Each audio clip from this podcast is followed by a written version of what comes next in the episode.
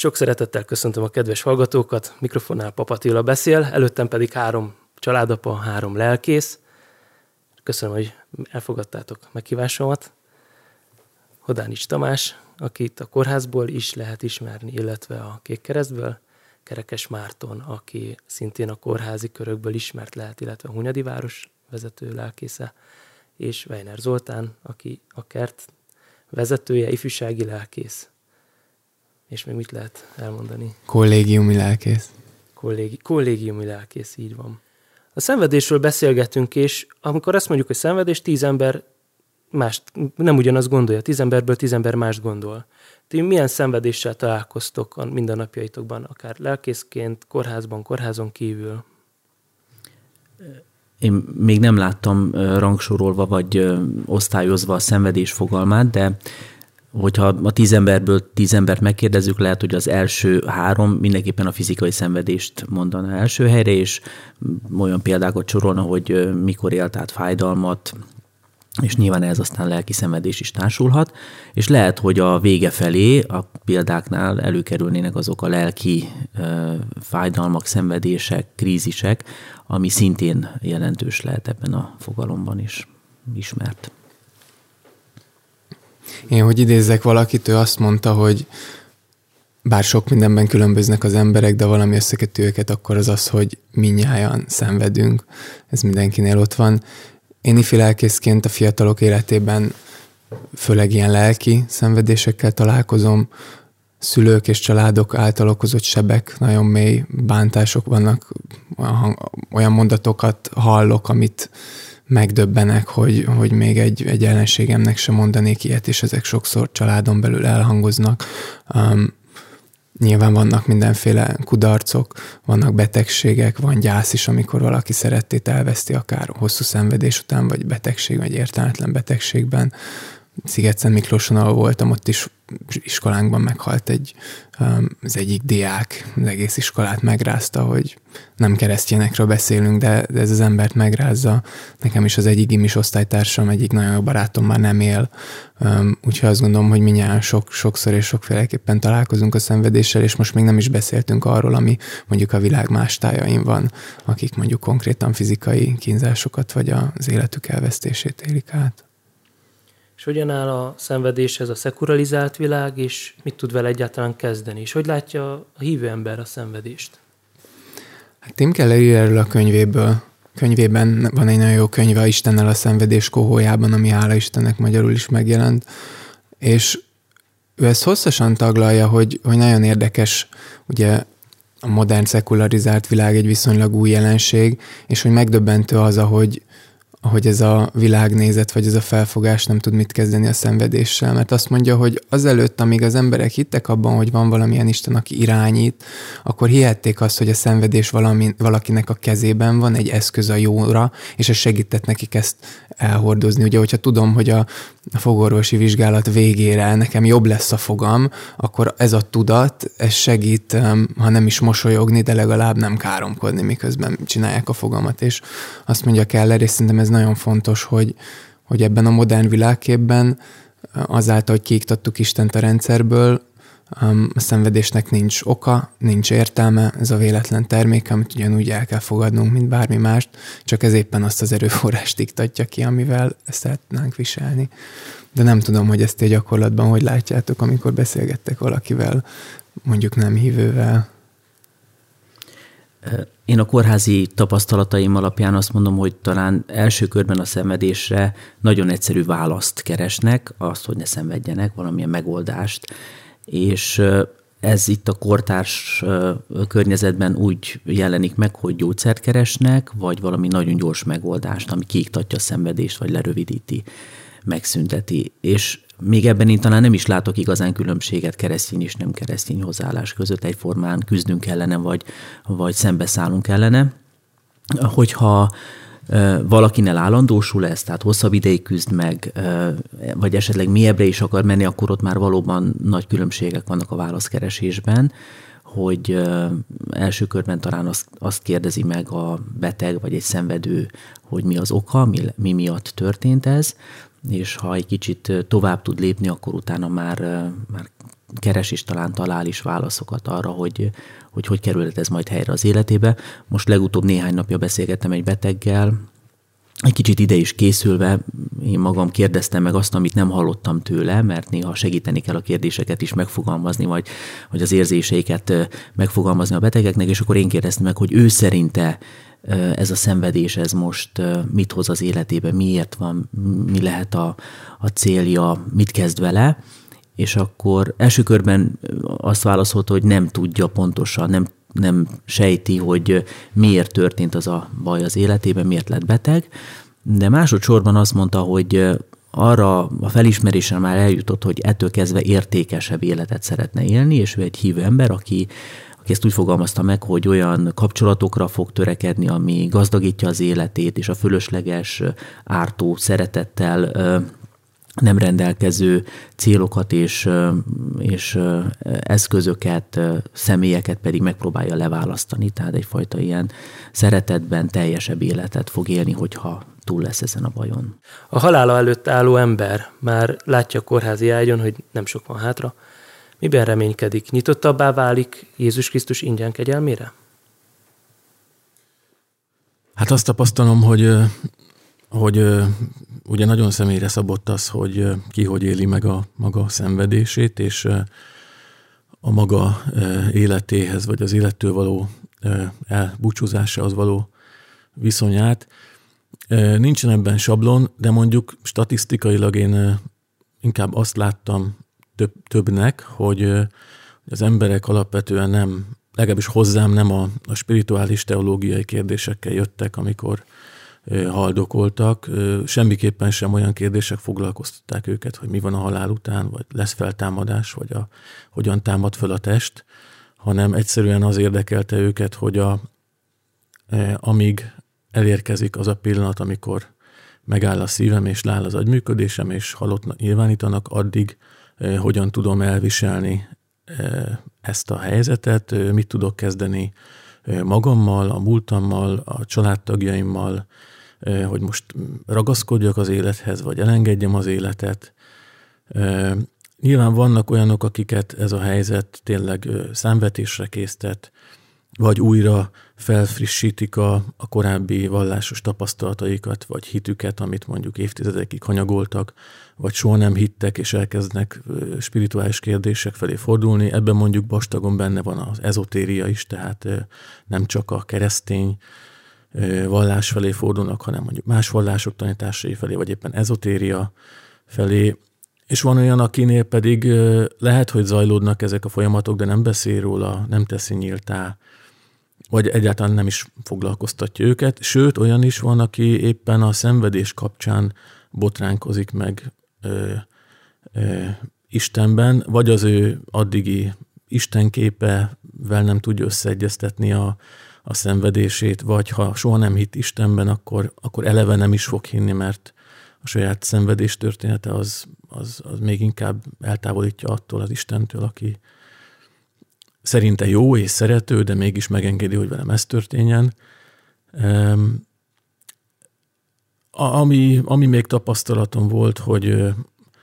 az viszont nagyon fontos, akik nyitottak voltak a hitre, Istennel való kapcsolatra, Krisztusra, azoknak az volt nagyon fontos, hogy, hogy itt most ebben a helyzetben az oldalamon tudhatom-e Istent, én az ő oldalán vagyok-e, van-e közöttünk kapcsolat, mert ha ez megvan, akkor akkor ebből a kapcsolatból tudok annyit meríteni, hogy el tudjam viselni, vagy együtt tudjak élni a helyzettel, vagy akár még, még, még termékenyen a javamra fordítsam. És láthatok olyat a kórházi ágyon, hogy valaki hívő, hitben van is, tűri a szenvedést, alázattal, Isten ezt még szorosabbá fűzi a kapcsolatát, esetleg úgy megy el az élők sorából, hogy, hogy ő biztos és nyugodt a feltámadás reménységében. Van erre példa? Van, van erre sok példa. Legutóbb két olyan betegem is volt, aki sajnos súlyos átétes daganattal küzdött, és előre el is mondták, hogy óráig, heteig maradhat hátra. Az egyik ilyen beteg napi imádkozó, napi kapcsolatban volt Istennel, nagyon fontos volt számára Isten igé a szolgálatba is aktív volt, és amikor bekerült a kórházba, akkor kiderült a diagnózis, mondták, hogy ez egy elég gyors lefolyású és valószínűleg halálos betegség lesz, így is volt, ott feküdt az onkológián, látogattam szinte naponta, és ő fogalmazta azt meg, hogy el tudja fogadni ezt a tényt, de az utolsó pillanatig sokszor beszélt arról, hogy az Isten meg tudná őt gyógyítani. Tehát ő hisz azokban a csodákban, amik a Bibliában is vannak, vagy ismerősi körében is megjelentek. Ha akarja, Isten innen is vissza tudja őt fordítani, és vissza tudja hozni az életbe, és felsorolt rengeteg olyan célt, ami még előtte van, nagyon aktív életet szeretett volna még élni, és mondta azt is, hogy természetesen Isten fogja dicsőíteni az életével, a szolgálatával. De ha nem tenni Isten, akkor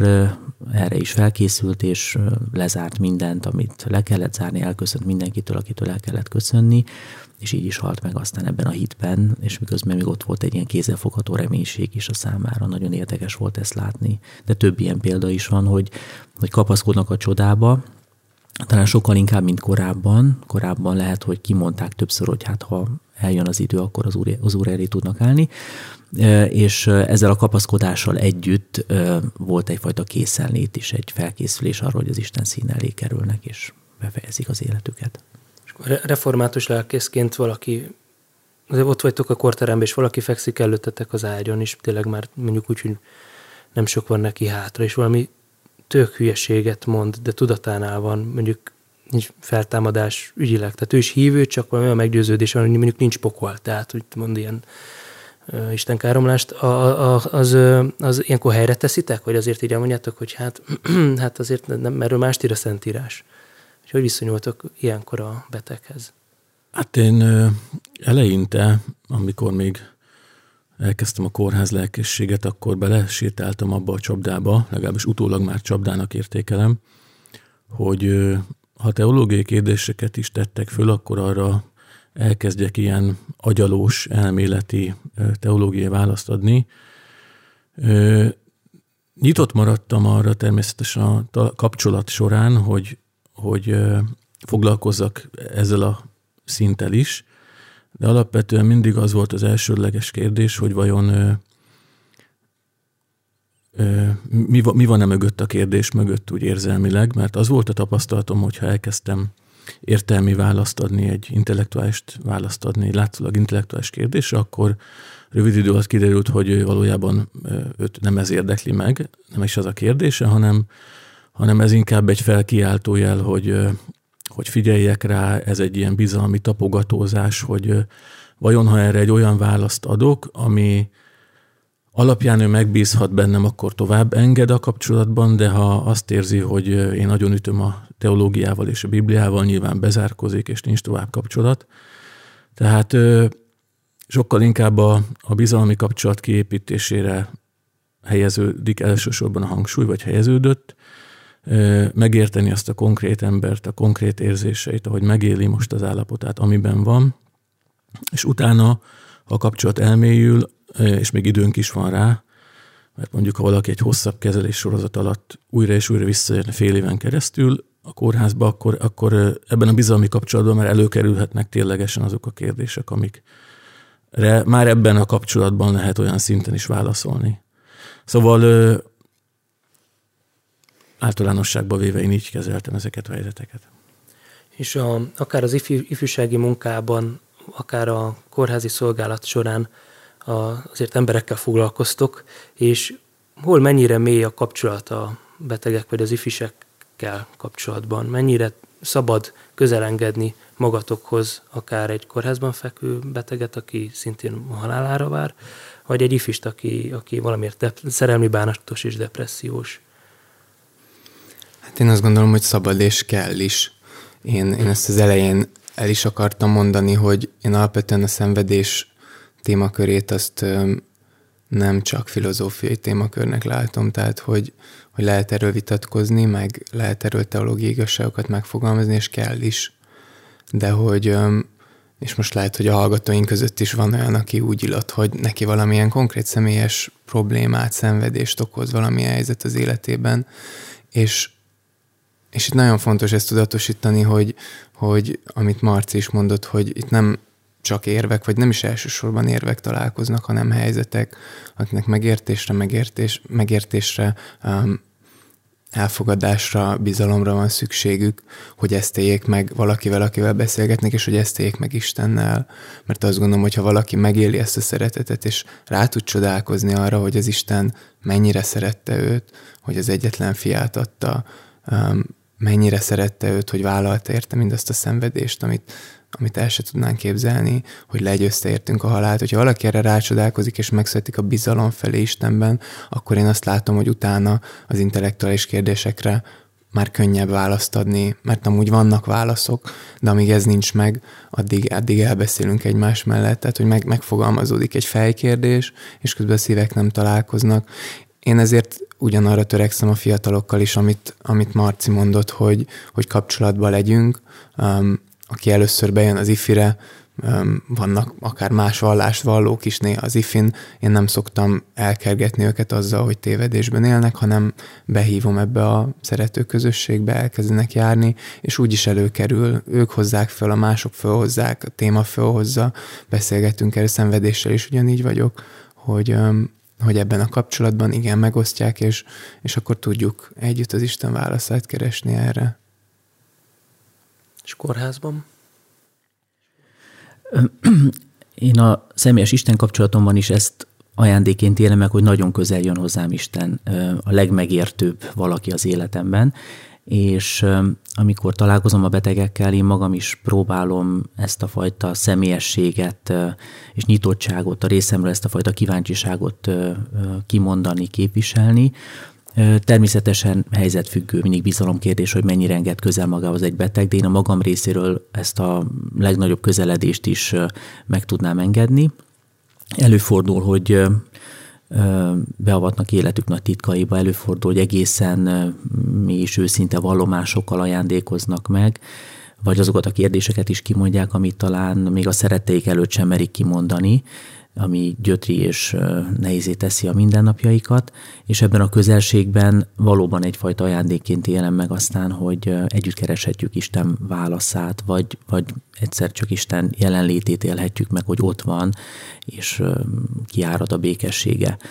Mm, nem mindig találunk válaszokat, és én azt is elfogadom, hogy sokszor csak a kérdések hangzanak el, és ott maradnak a levegőben. Aztán lehet, hogy egyszer egyszer valamit megsejtünk válaszként, vagy lehet, hogy még, még csak egy sejtésem marad, de legalább ki tudjuk mondani őszintén, hogy mi fáj, mi, mi az, ami bennünk van, és Isten ezt az őszintességet is megengedi. Én még csak annyit fűznék ehhez hozzá, hogy, hogy a Biblia is nagyon sokszínűen beszél a szenvedésről, hogy, hogy van olyan, aki a saját bűnért szenved, van olyan, aki más bűnéért, van olyan, aki rossz indulatból szenved, van olyan, aki a hitéért szenved, van olyan, aki természeti csapástól szenved, van olyan, aki értelmetlenül szenved, és hogy szerintem ezekben a beszélgetésünkben nem feltétlenül az a feladatunk, hogy mindezeket fölvázoljuk, hanem hogy megtaláljuk azt, hogy akivel beszélgetünk, ő milyen helyzetben van, és hogy nem csak az igazságot mondani, hanem a megfelelő igazságot, ami, ami rá van szabva, aminek abban a helyzetben el kell hangozni. Hát ez, azt gondolom, hogy ez az igazán nehéz, és ez az, amihez kell az Isten szent lelke, az ő bölcsessége, az imádság, és akár úgy is, hogy együtt imádkozunk ezért, hogy, hogy Isten mutassa meg, hogy itt most ebben a helyzetben melyik érvényes, mert ugye a Bibliának nagyon sok válasza van, és nagyon sok vigasztaló, bátorító üzenete, ami azt gondolom, hogy erőt tud adni, és képessé tud ö, tenni ezeknek az elhordozására. Igen, azt írja a Szentírás, hogy egymás terhét hordozzátok. És ez szerintem a, ez mindenkire vonatkozik, és a lelkészek azért valahol talán példamutató szerepkörben is tetszelegnek néhány elvárást felállító testvérünk fejében. Hogy tudjátok, honnan merítetek erőt arra, hogy, hogy a családban ne vigyétek haza a napi tragédiát, szenvedést, akár kórházból, vagy, vagy az ifi munkából, ugyanakkor nem is mutathatjátok ki a betegek között, hogy hát ez itt, ez most egy kemény dió volt. Hogy tudjátok feldolgozni ezeket a dolgokat? Hát egyrészt meg kell ö, teremteni a kereteket. Tehát nagyon fontos volt nekem az, vagy fontos most is, hogy, hogy legyen egy megfelelő munkarendem, egy megfelelő munkabeosztásom, meg legyen az ideje a, a koncentrált figyelemnek, meg legyen az ideje a pihenésnek, akár a napi nyolc órás munkán belül is személyre kell szabni azt, hogy, hogy mikor van az, amikor én mondjuk arra tudok, amikor emberekkel tudok találkozni, emberre tudok figyelni, mikor van az, amikor inkább arra vagyok képes, hogy adminisztrációs munkát végezzek. Az annak a, a ritmusát vagy ritusait is meg kell teremteni, ahogyan elkezdem a munkát, és ahogyan befejezem a munkát, ahogyan bemosakodok egy látogatásra, ahogyan kimosakodok, és leteszem azt, és nem cipelem tovább. A másik pedig, amit említettél, hogy nem szabad a betegnek vagy a lelki gondozottnak megmutatni, hogy, hogy ez nagyon gáz, amiben van. Ez nem feltétlen van így. Nagyon gyak, tehát a, egy, egyik fontos e, alapállása a lelki gondozónak a, a hitelesség, és abban az is benne van, hogy, hogy adott esetben, nyilván megfelelő mértékben, de fölvállalom előtte azt, ami most éppen bennem lezajlódik, annak kapcsán, amit ő mondott nekem és hogyha éppen a megdöbbenés, a csodálkozás, vagy a, a nem tudom, a zavar, akkor nyugodtan ezt szavakba lehet önteni, hogy most teljesen megdöbbentett, amit mondott, vagy, vagy azért hallgatok ilyen némán, mert meg se tudok szólalni, annyira hatalmába kerített. És sokszor éppen ezek a nagyon személyes visszajelzések tudják még mélyebbre vinni, vagy őszintébe a beszélgetést. De nyilván ez egy nehéz küzdelem, meg egy folyamatos munka, hogy hogy egyszerre legyek ott nagyon nyitottan, minden érzékszervemmel ráfigyelve, de mégis, mégis azért megfelelő távolságból, hogy, hogy ne vonuljak be annyira, hogy ne vonódjak be annyira, hogy megbénítson. Hát ezt szerintem tanulni kell, a gyakorlat teszi a mestert. Közelség, távolság, helyes arányát megtalálni. Ami még segítség számomra legalábbis, hogy egy teamben, egy csapatban élem meg ezt a szolgálatot, és a kórházban lelkészekkel indulunk neki a beteglátogatásnak, úgy, hogy előtte igét olvasunk és imádkozunk. És van, amikor így tudjuk közösségben lezárni ezeket a beteglátogatásokat, a nehéz eseteket átbeszéljük, megbeszéljük, vagy név szerint imádkozunk azokért a betegekért, akik éppen kapcsolatban vagyunk. És szintén fontos, hogy a szupervízió lehetőségét fenntartjuk, bármikor, amikor indokolt és szükséges, akkor megkeresünk egy szakembert, akivel egy jó bizalmi légkörben át tudjuk beszélni az esetleges elakadásokat. Illetve nekem még nagyon sokat jelentenek a szakmai képzések is. Nem csak egy jó könyv, amit el tudok olvasni, vagy otthon autodidakta módon rákészülni egy témára, hanem azokra a tudatos képzésekre gondolok, amikor egy témakörben vagy egy műhelyben elmélyülünk egy adott témában, és nekem ez nagyon sokat szokott adni. Nekem az Isten jelenléte segít nagyon sokat, és szerintem ti is erről beszéltetek, csak valahogy bennem máshogy fogalmazott meg az egyik, hogy, hogy az, ahogyan Jézus amilyen szeretettel viszonyult az emberekhez, az nekem nagyon sokat tanít, és én az ifisekkel sokszor úgy élem meg, hogy, hogy át tud ez hatni, rá tudok úgy hangolódni, hogy a másikat tényleg úgy lássam ott, mint az Istennek a teremtménye, a szeretett gyermeke, és így hallgassam um, a maga nyomorúságával, a maga problémáival, nem ítélkezve, hanem azt keresve, hogy, hogy hogyan tudok neki segíteni. A másik pedig valóban nekem is volt pár olyan helyzet, bár biztos nem annyi, mint a kórházban, amikor nagyon rám terhelődött egy-egy élet, egy-egy sors, egy-egy beszélgetés után. Úgy éreztem, hogy igen, most kéne mennem valami más csinálni, mert tele van a naptáram, de nem tudok, mert egyszerűen fejben ott maradtam, és nekem ilyenkor nagyon sokat jelent az, hogy, hogy Isten azt mondja, hogy minden gondotokat ő rávessétek, mert neki gondja van rátok, hogy amikor valaki más terhét hordozom, és engem már annyira megterhel, az akkor egyszerűen imádságba oda lehet tenni az Isten elé. Ezt jelenti szerintem a kimosakodás, vagy számomra ezt jelenti, hogy, hogy megállok, és azt mondom, hogy Uram, tudom, hogy Te sokkal jobban ismered őt, és sokkal jobban szereted, mint én, és hogy engem most agyon nyom ez a súly. Köszönöm, hogy, hogy Te hordozod. Tehát az imádság, azt gondolom, hogy ez egy nagyon nagy segítség, hogyha mondjuk valaki másnak a terhért annyira aggódunk, hogy úgy érezzük, hogy agyon nyom. Ismerek valakit, aki, aki nem közvetlenül, de nagyon szívén hordoz egy tragédiát. Tavaly húsvét hajnalban Cegléden elütött egy 18 éves lányt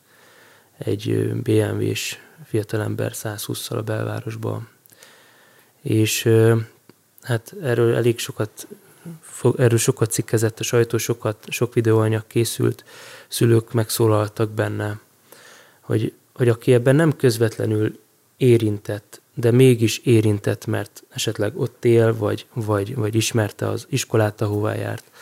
az hogyan, hogyan tudja ezt feldolgozni, mert szerintem ezért ez neki is egy szenvedés állapota lehet. Illetve a szülők, tehát itt ez egy komplex kérdés lenne, hogy lelkészként hogy miként nyúlnátok ehhez a témához a szülővel kapcsolatban, iskolatársakkal kapcsolatban, és az a, azzal a távol réteggel, aki esetleg csak ismerte távolról, vagy a testvérét ismerte? Nem tudok én, én általános választ adni erre. Én csak úgy tudnék hozzáállni ehhez, hogy azt a konkrét szemét vagy csoportot, csoporttal kezdenék el dolgozni, aki mondjuk éppen engem, mint lelkészt megkeres, és akkor nyilván azzal az adott személlyel, vagy azzal, a, ha éppen egy csoportról van szó, akkor, akkor megnéznénk, hogy mire van szükségük, és, és hát talán szóval ez nagyon konkrét, hogy, hogy abban az adott helyzetben mit lehet tenni az illetővel. És nagyon más az, hogy egy egyén, nagyon más, hogy egy osztálytárs, hogy az anyuka, nagyon más, hogy egy osztályközösséget borított meg ez az egész. Úgyhogy konkrét helyzetben konkrét megoldás, konkrét lépések az én részemről. Én mondok néhány példát, most csak elindult a fantáziám, mondok több választ, és lehet, hogy egyik valakinek megbotránkoztatva ezt, mert nem arra van szükség, és lehet, hogy egy másikra meg igen.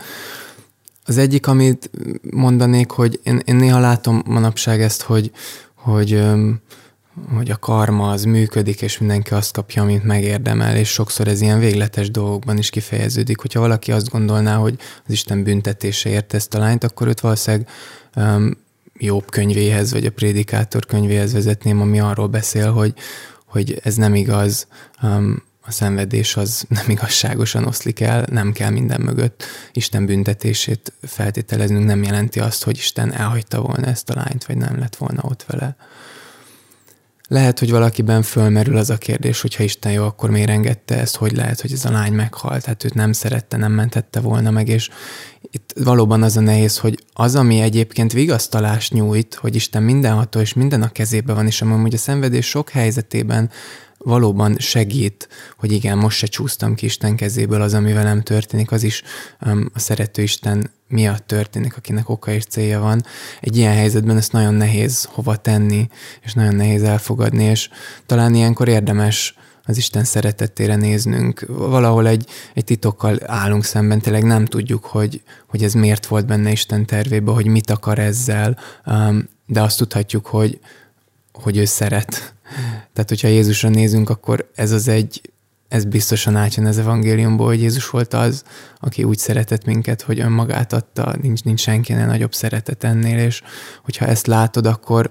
akkor hirtelen Istenre már nem csak egy, egy mindenható kényúrként kezdesz gondolni, hanem olyan valakiként, aki, aki maga is megtapasztalta ezt, aki maga is lejött, és, és mindebben részt vett, és sokkal borzalmasabb kínokat élt át, mint amit mi valaha fogunk. És hogyha ez itt van, akkor lehet, hogy konkrét választ nem kaptunk a miértre, de azt láthatjuk, hogy Isten ebben az egészben nem ellenünk van, hanem velünk. És még egy ö, dolog, ami eszembe jut, így ez az okokozat, hogy ugye sokszor ezt szoktuk mondani, hogy ha jó, akkor miért engedi meg, hogy azt gondolom, hogy ö, nem, nem látunk okokat. Tehát kicsik vagyunk mi Istenhez. Uh, tényleg hát annak nem látom az okát, hogy én valakivel beszélek, és ez mit vált ki, és mi lesz belőle húsz év múlva, és mit fog csinálni, vagy hogy elejtek egy cigicsikket valahol, és hogy abból erdőtűz lesz, és hogy hány ember válik. Tehát, hogy, hogy sok mindennek nem tudjuk megjósolni az okát, és most képzeljük el, hogy Isten, aki 7 milliárd ember életét igazgatja, honnan tudjuk, hogy hogy nincs valami oka, hogy ezt ő nem fogja felhasználni a tervébe, hogy nem sül ki belőle valami jó. És, és még egy dolog, amit már korábban is érintettünk, de hogy a kereszténységnél pont itt jön elő annyira a reménység kérdése szerintem, hogy ha csak földi távlatba gondolkodunk, akkor valóban a halál az tényleg mindent áthúz, akkor arra nincs magyarázat. Ha örökkévaló távlatba gondolunk, és a Biblia ebbe gondol, hogy, hogy van feltámadás, hogy van örök élet, hogy Jézus egyszer eljön újjáteremteni mindent, és, és, és véget vet minden szenvedésnek, akkor emellett azért, azért kisebbé válnak a mi szenvedéseink, mert akár egy ilyen nagy tragédia is. Még azzal szeretném kiegészíteni, hogy, ha ennél a konkrét tragédiánál maradunk, és a konkrét személyeknél, hogy arra azért nekem lelkésznek mindenképpen figyelnem kell, vagy tudatosítani kellene magamban, hogyha ha valaki az elhunyt lány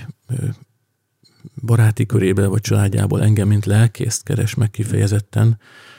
hogy, hogy lelkészként keresett meg. Ez már önmagában azért azt üzeni, hogy valamennyire így a, a hit, a szakralitás, vagy a spirituális, spiritualitás felé nyitott, vagy vár innen válaszokat, vagy, vagy dolga van ezzel. Tehát lehet, hogy fordult más szakemberhez, pszichológushoz, pszichiáterhez. Kellett ez a fajta támasz, ez egy rendjén is van, de ha még minden mellett egy lelkészt is megkeresett, akkor, akkor azért annak üzenetértéke van. Tehát azzal nekem, mint lelkész is kell valamit kezdenem. Azt gondolom, hogy ebben a témakörben nagyon ritkán adatik meg, hogy gyorsan találunk válaszokat, vagy gyorsan találunk megoldásokat, hogy itt számításba kell venni, hogy hosszú idő kell ahhoz, hogy egyáltalán megértsük, hogy mi játszódik le egy áldozatban, egy szenvedő félben. Ez egy időigényes műfaj, sok beszélgetéssel jár együtt, befelé figyeléssel, felfelé figyeléssel, kereséssel ebben lehetünk segítő személyek, és ez a cél is, hogy minél inkább segítsük ezt a fajta megértést, vagy, vagy egyszer csak elfogadást. Nem tudom, hogy kinek mennyi szerepe lehet benne, családtagoknak, ismerősöknek, lelkészeknek, de ha mindenki beleteszi azt, amit tud, akkor egy megnyugtató állapotra juthatunk el. És még nekem is eszembe jutott egy, egy, egy ilyen a személyességet megerősítő példa, olvastam egy könyvet a szenvedésről, és gondoltam, most egy kicsit átnézem a vázlatot, belenéztem a tartalomba, hogy, hogy foglalja össze a, a kulcsfogalmakat, és kicsit úgy meg is lepődtem, nem akarom elkomolytalankodni, de a tartalom erről szólt, hogy bevezetés, első fejezet, második fejezet, harmadik fejezet, zárszó. Tehát nem, nem sorolt föl semmi konkrétumot, és akkor erről eszembe jutott, hogy valójában tényleg hát mindenkinek ilyen személyes kis történetté válik minden szenvedés élménye, és egyedivé. És mindenkinek megvan a maga kis könyve, a maga kis regénye, amiben a helyére kell, hogy kerüljön az, ami vele történik, és, és ebbe így kívülről nehéz is belekukucskálni, és ez, ez ettől kezdve ahányan vagyunk, annyi féle lesz. És egy nagy egésznek a kis részlete minden ilyen történés, Ugye ezt meg kell várni, amíg a helyére kerül, amíg egy nagyobb kontextusban láthatjuk, és Isten ebben nagyon sokat tud segíteni. A Bibliában van egy ige, ami, amikor talán a tanítványokat kérdezik meg, hogy uh, ő miért született bénán, és azt mondják rá, hogy azért, hogy nyilvánvaló legyen rajta az Istennek a dicsősége. Ezt, ezt hogyan kell érteni? Nekem ez azzal kapcsolódik össze, amit korábban is mondtam, hogy ez egy tipikus olyan ige, amiben Jézus azzal a közfelfogással száll szembe, ott azt kérdezik, hogy, hogy ő vétkezett, vagy a szülei, hogy bénán született, tehát hogy, hogy, hogy itt most az ő bűne miatt van a büntetés, vagy a szülei miatt, az fel sem merül, hogy, hogy lehet, hogy nincs ilyen közvetlen összefüggés, és Jézus hogy erre mutat rá, hogy ennek nem oka van, hanem célja. És azt gondolom, hogy ez vigasztaló lehet bizonyos helyzetekben, amikor nem látom meg az okát a szenvedésemnek, um, de mondjuk a célja egyszer csak nyilvánvalóvá lesz, vagy nem lesz nyilvánvalóvá, de bízhatok abban, hogy, hogy Isten ezt felhasználja és példák jutnak valóban tényleg történetek eszembe. Az egyik nagyon híres, most járt Magyarországon, tavaly Nik Vujicic, aki, aki nem vakon, de hogy végtagok nélkül született, és azt gondolom, hogyha valaki nek akkor neki lenne oka szenvedni, és, és el is mondja, hogy szenvedett is, és próbált is öngyilkos lenni, csak hát végtagok nélkül még azt is elég nehéz. És aztán egy ponton fölismerte, hogy Istennek célja volt ezzel, és nagyon híres bizonyságtevő ember lett, aki számtalan iskolában helyen fordult meg, és hirdette azt, hogy, hogy nem szabad feladni, hogy van vigasztalás. Isten az ő hitét megerősítette, és ez a hit ezt képesítette arra, hogy ezt a szenvedést ne az okokat kutassa, hanem a célját lássa, és ebből olyan erőt merített, ami mások előtt is példa. Én annyit fűznék hozzá, hogy a, ha egy szenvedő emberrel beszélgetünk, akkor akit, akit mondjuk valamilyen váratlan tragédia ért, akkor teljesen természetes reakció az, meg, meg ilyen belső történés, hogy egyszerűen elkezdi keresni, kutatni az okát, hogy ez miért történt. Tehát magyarázatokat keres, értelmezni próbálja, magát, magát okolja, a környezetét okolja, tehát próbálja valahogy ezt így beleilleszteni a, a, az élet történetébe, meg, meg a maga világnézetébe, meg az Isten kapcsolatába, meg a maga kapcsolatába. Tehát van egy ilyen nagy belső munka általában, és, és amiben nagyon gyakran benne van azért a, a, az önvád, meg a bűntudat, meg hogy én vagyok az oka annak, hogy ez történt, én csináltam valamit, hogy ez történt.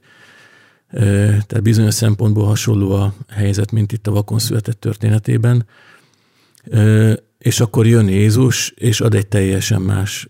értelmezési keretet, ahol egy egészen másként fogja meg ő ezt az egész helyzetet, és ez, ez egy óriási dolog, amikor egy ilyen magába, meg a kérdéseibe, meg az értelmezéseibe gabajodott ember tud találni egy olyan egészen más szempontot, amivel rá tud nézni magára, meg a helyzetére, meg a szenvedésére, pláne ha az a, abban az új értelmezési keretben Isten van benne, Isten lehetőségei, meg távlatai, akkor az, az hihetetlen felszabadító tud lenni. És itt a vakon születetne is ez történt, hogy, hogy itt, itt Jézus valahogy Isten távlatából nézett erre a helyzetre, és ezt a vakot is, meg a környezetét is felszabadította arra, hogy, hogy így is lehet erre nézni. Az, Ósz, az Ószövetségi korban volt egy ilyen stigmatizáló magyarázat, hogy aki szegény, beteg, nem születik gyermek, az bizonyára bűnös és rendezetlen Isten kapcsolatban él, és Jézus sokszor rehabilitálta ezeket az embereket, és azt mondta, hogy nincs ilyen összefüggés, és szerintem ez is nagyon gyógyító, amit az előbb is elhangzott, hogy Isten sokkal nagyobb távlatokat nyit meg az ember számára. De ha mondhatnánk azt, hogy persze ez az Ószövetségben volt, és most semmi közünk hozzá, akkor ez így nem igaz. És nagyon sokszor találkozom olyanokkal, akik olyan válaszokat keresnek egy betegségre, hogy biztos nem volt elég pozitív a gondolkodása, biztos nem vett részt elég sok tréningen, bizonyára ő önsos pusztító, romboló életet élt, és ebben a történetben is jelen van az, hogy nem kell mindenre választ keres, hogy nem ezeket a válaszokat lehet megtalálni, Isten közelségét kell megélni akkor, amikor valaki bajban van, és a másik embernek kívülről a, a pálca törés helyett, vagy a megbiegzés helyett szintén ezt kellene gyakorolni, közel kerülni egy beteghez, egy szenvedőhöz, részt venni valahol az ő közelségében a, a gyógyuló folyamatokban valami ilyesmit élek én is meg, hogy Isten erre tanít újra és újra, hogy egészen közel menjünk egy nehéz helyzetben lévő emberhez, és leüljünk mellé, és mindenféle ítélkezés nélkül csak hallgassuk meg, hogy mind megy keresztül. Most sok gyakorlati dolog elhangzott, de engedjetek meg egy Alvin Plantinga idézetet, és most mondjátok el, hogy mit gondoltok erről. Ha nincs Isten, és az ember létének egyetlen magyarázata az evolúció, Beszélhetünk-e egyáltalán rettenetes gonoszságról? Nem látom be miképpen. A rosszról csak akkor beszélhetünk, ha létezik egy előírt módja annak, ahogy nekünk értelmes lényeknek élnünk kell. A világ szekuralizált szemléletéből sem milyen valódi erkölcsi kötelesség nem következik. Így az sem mondható, hogy létezik valódi gonoszság. Ha tehát azt gondoljuk, hogy valóban létezik rettenetes gonoszság, akkor az, egy, az, akkor az egyben egy erőteljes érv Isten létezése mellett. Hát itt visszaelveztünk a filozófia vidékére. Én igaznak tartom, szerintem ez valóban egy erős érv, mert amikor olyan emberekkel beszélgetek, akik nem hisznek Istenben, és azt kérdezik, hogy ha Isten jó, akkor hogy engedhet meg ennyi szörnyűséget, akkor valóban erről tesznek bizonyságot, hogy, tehát mondjuk egy ateistának, ha az a világnézete, hogy mi a véletlenből lettünk, akkor nincs értelme jóról, rosszról beszélni. Ösztönök vannak, túlélés, ahogy ez az állatoknál is működik, úgy van az embereknél is, mi ezt egy picit már cizelláltabban, fejlettebben tesszük. De éppen az, hogy őket is ugyanúgy megbotránkoztatja, zavarja, fáj nekik a szenvedés, felháborítja az igazságtalan szenvedés őket, um, dühíti ez a dolog, és számon kérik Istent, akit elvileg nem hisznek, nekem azt mutatja, hogy, hogy itt azért van valami, vagy van valaki, van egy olyan erkölcsi érzék, van egy olyan belső indítatás nyom, ami, ami minden embert arra vezet, hogy az Istenhez kiáltson, és őt kérje számon, aki elég nagy ahhoz, hogy számon lehessen kérni. Úgyhogy én ezt igaznak tartom, én azt gondolom, hogy ezen érdemes elgondolkodnunk. Ha jól értettem, akkor ez a kérdés arról is szól, hogy, hogyan viszonyul a, a gonosz Istenhez és viszont, és hogyha ha valakiket foglalkoztat ez a kérdés, és ebben a útkeresésben nyitottak a, a Biblia, vagy az Új Szövetség válaszára, vagy Jézus tanítására, akkor azért azt előbb-utóbb meglátják, hogy, hogy Isten olyan valaki, akinek valóban dolga van a gonoszszal, abban az értelemben, hogy, hogy ő maga, mint Szent Isten, a tökéletes jóság és tisztaság nem fér össze a gonoszszal, gyűlöli a gonoszt, haragszik a gonoszra, és a hosszú távú célja az vele, hogy, hogy kiiktassa ebből a létezésből, a, a teremtettségből, és hogy ő ezért nagyon kemény munkát végzett. Eleve a Jézus története azzal kezdődik, hogy, hogy az örökkévaló Isten a fiúban, Jézusban, a, a betlehemi gyermekben inkarnálódik, testé lesz, itt él közöttünk, megfeszítik, feltámad, és mindezt azért teszi, hogy, hogy megtörje a gonoszt, a halál erejét, a bűn erejét, hogy, hogy ezzel megajándékozza azokat, akik hisznek ő benne, hogy aztán azoknak a konkrét embereknek az életében is egyre inkább leépüljön a, a gonosznak és a sötétségnek a jelenléte, hatása, és ők maguk is azt munkálják, hogy egyre inkább a világosság, a szeretet, a jóság jelenjen meg ebben a, az emberi létezésben, és harcolnak a gonosz ellen, mert ezt látják Istennél és Krisztusnál, és erre indítja őket a lélek, és mindez abban fog majd kiteljesedni, amikor e, Isten végleg eltörli e, a halált, e, minden gonoszt, letöröl a szemünkről minden könnyet, sóhajt, fájdalmat és gyászt, e, és mindez már a, a múlté lesz, és maga a szent lesz minden mindenekben. Tehát nem arról van szó, hogy ha van gonosz, akkor nincs Isten, hanem sokkal inkább arról, hogy, hogy mivel van Isten, ezért ő gondoskodik arról, hogy egyre inkább majd ne legyen gonosz.